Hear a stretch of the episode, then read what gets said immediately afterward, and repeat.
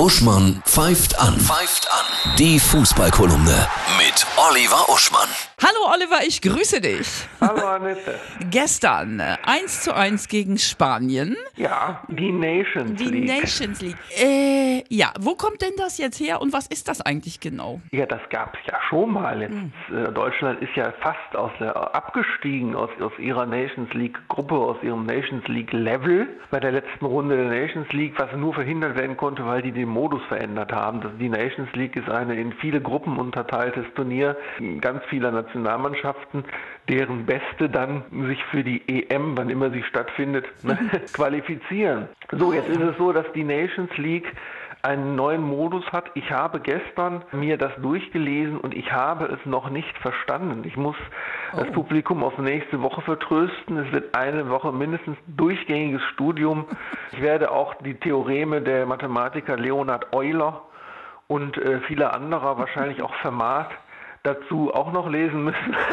Also wenn du ich- das schon sagst, dann äh, scheint ich es sehr kompliziert zu sein. verstehe, zumal ja auch dauert, dass diese ganzen Spiele ausgetragen sind, wir uns in Windeseile auf 22 zu bewegen, wo ja die EM schon stattfindet. Richtig. Das verstehe ich nämlich auch nicht, beziehungsweise, Entschuldigung, WM, glaube ich, spielt da auch noch rein, die ja theoretisch 2022 stattfindet. Mhm. Das ist ja alles irre. Vielleicht müssen wir, vielleicht sagen wir nächstes Jahr, wenn der Juni kommt und es ist immer noch keine EM, wisst ihr was, wir erfinden noch ein neues Turnier, wo dann EM und WM und Nations League miteinander kombiniert werden und vielleicht auch interdisziplinär und mit gemischten Mann-Frau-Mannschaften. Wer weiß das schon? Das ist alles möglich. Ich liebe deinen Humor. Und das Spiel gestern 1 zu 1, mhm, mhm. Ja, so, äh, dass man auch so spät noch ein Tor kriegt von Spanien, ist natürlich, das liebt man ja am Fußball, das macht die ganze Sache spannend. Ich finde halt einfach witzig, dass er, dass, guck mal, du hast ein Champions League Finale gehabt, ne, Paris gegen München, München traumhaft, Thomas Müller, der Obergott, und, und dann macht Yogi den Draxler rein.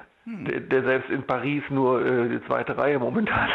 verstehst du nicht, ne? Ja, nein, ich habe ja früher auch gesagt, wir brauchen den Umschwung, aber Müller ist diese eine Ausnahme, die man machen muss, weil er ja sowieso so ein Individualist ist. Jetzt musst du mir noch was erklären. Leipzig darf Zuschauer haben in der Bundesliga, ja? Ja. Wir haben ja noch zwei Wochen, glaube ich, und die anderen nicht. Wie kann das Ja, sein? das kann sein, weil wir, und das finde ich eigentlich gut, ja äh, ein, ein föderales System offensichtlich in allem haben. Ne?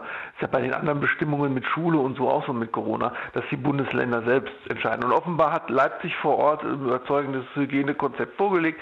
8400 Leute in so einem riesen Stadion vernünftig organisiert, haben dann die örtlichen Behörden erlaubt. Ne? Zumal ja Leipzig der friedfertigste Verein der Liga ist. Die haben ja keine Krawallfans, nur Familien, Disneyland. Ne? Vielleicht spielt das mit da rein, wer Ja. weiß.